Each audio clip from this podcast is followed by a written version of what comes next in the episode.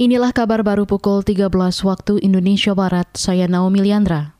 Presiden Joko Widodo baru saja selesai melakukan pertemuan kenegaraan dengan Presiden Republik Demokratik Timor Leste Jose Manuel Ramos Horta di Istana Kepresidenan Bogor, Jawa Barat. Saat konferensi pers bersama, Presiden Jokowi mengatakan kedua negara menyepakati di antaranya peningkatan perdagangan, memperkuat konektivitas darat dan laut, memperkuat pembangunan perbatasan dan pernyataan komitmen BUMN, serta perusahaan-perusahaan Indonesia untuk berpartisipasi dalam pembangunan di Timor Leste. Yang kelima, saya mendorong kedua negara dapat segera menyelesaikan bilateral investment treaty.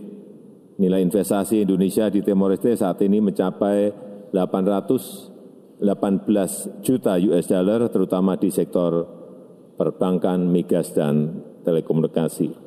Presiden Jokowi menambahkan pertemuan juga membahas penyelesaian negosiasi perbatasan antar kedua negara. Sementara itu, Presiden Republik Demokratik Timor Leste Jose Manuel Ramos Horta menyatakan terima kasih kepada pemerintah Indonesia yang turut mendukung berbagai langkah pembangunan di Timor Leste.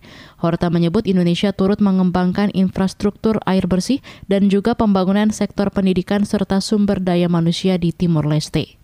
DPRD Daerah Istimewa Yogyakarta hari ini menerima 16 dokumen administrasi persyaratan calon gubernur dan wakilnya periode 2022-2027.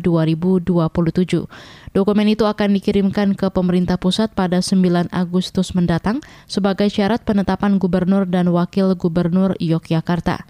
Ketua DPRD Yogyakarta Nuryadi mengatakan seluruh dokumen yang diterima sudah diperiksa dan lengkap. Kami akan lebih detail pasti.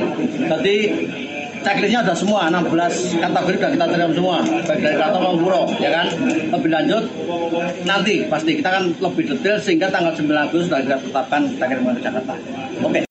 Itu tadi Ketua DPRD Yogyakarta Nuryadi.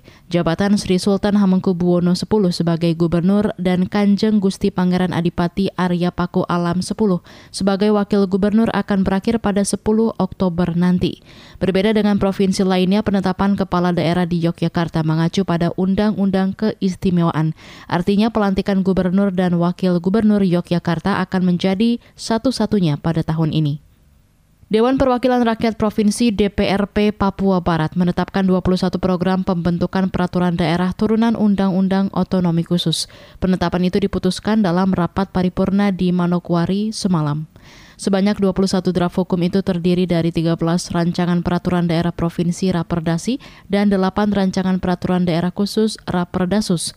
Penjabat Gubernur Papua Barat Paulus Waterpau menyampaikan apresiasi kepada legislatif.